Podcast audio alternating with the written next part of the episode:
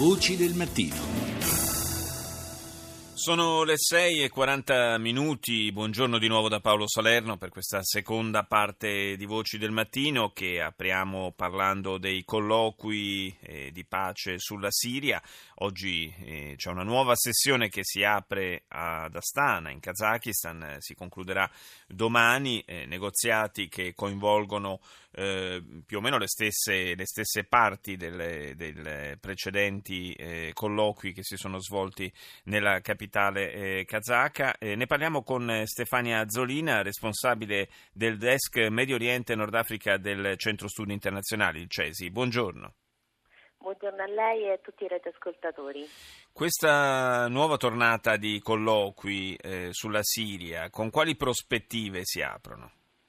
Beh, ehm, di fatto ehm, seppur sul piano negoziale, insomma, questo, fino a questo momento il rando di colloqui di Astana ehm, non abbia raggiunto ancora eh, dei risultati eh, insomma, eh, importanti sul piano appunto eh, negoziale, sicuramente eh, la prospettiva ehm, che si apre è quella di una maggiore efficacia eh, rispetto ai negoziati che si, hanno, che si, sono avuti fino a questo momento nell'ambito delle, delle Nazioni Unite. Un'efficacia dal punto di vista già ad esempio dell'individuazione eh, di un meccanismo per il mantenimento del regime del cessate il fuoco in vigore ormai dal 29 dicembre del 2016 e eh, già questo insomma, rappresenta un, um, un, enorme passo avanti se si considerano le difficoltà incontrate in questo senso nel corso di eh, insomma, tutti gli anni del conflitto. Ehm, la mh, prospettiva, il dato politico eh, che eh, continua ad emergere è quello della centralità della Russia e poi della Turchia e dell'Iran nella definizione insomma, di quelli che saranno i futuri eh, equilibri e lo sviluppo delle future dinamiche siriane. Eh,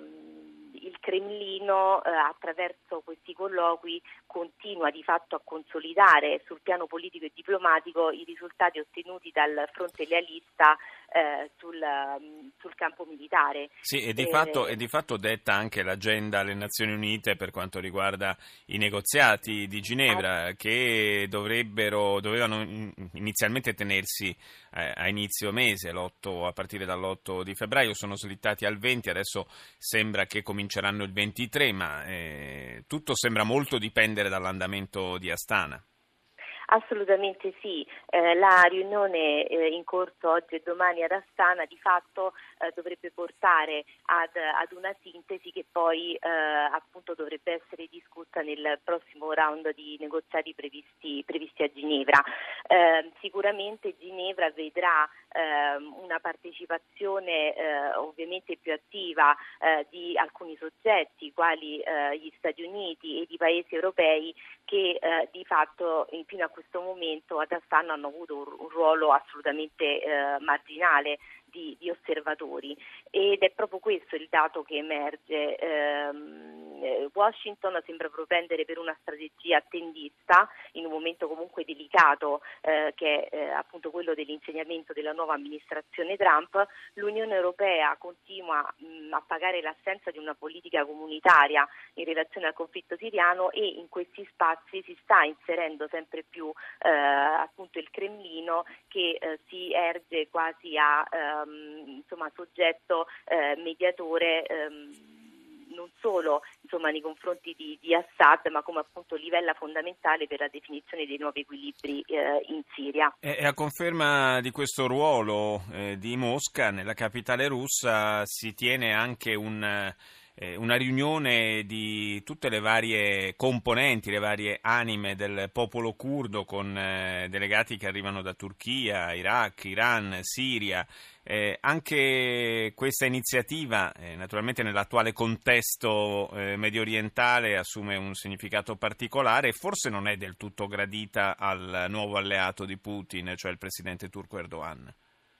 Eh, sicuramente eh, la Turchia non vede di buon occhio eh, qualsiasi partecipazione della componente kurda a qualsiasi tavolo negoziale che possa appunto interessare eh, diciamo, la, quelle che sono le principali questioni che attraversano in questo momento la regione medio orientale. Eh, sicuramente ehm, per quanto riguarda la Russia eh, rientra tutto diciamo, nel disegno eh, strategico russo appunto, che è appunto quello di eh, aumentare, di porsi come soggetto super partes eh, nel, nell'ambito della definizione dei nuovi equilibri della regione. Eh, si sta cercando da questo punto di vista di creare un terreno, uno spazio di opportunità per dialogare anche con la componente kurda, rimasta fino a questo momento esclusa da qualsiasi round di, di negoziati. Sì e ovviamente da parte kurda la conferenza eh, apre un interessantissimo spazio di opportunità. Se non tanto sul piano sostanziale perché mh, è difficile che eh, dall'incontro comunque di Mosca le diverse delegazioni kurde possano portare a casa qualcosa che vada al di là di una dichiarazione di intenti o di principi generali, ma sul piano formale eh, e diplomatico comunque eh, la Russia dà un assist importante alla componente kurda proprio in un momento in cui eh, la Turchia sta cercando, e lo vediamo con le operazioni militari attualmente in corso ad, ad Al-Bab, di eh, eliminare qualsiasi possibilità eh, che possa eh, nascere una realtà autonoma kurda nei suoi confini meridionali con,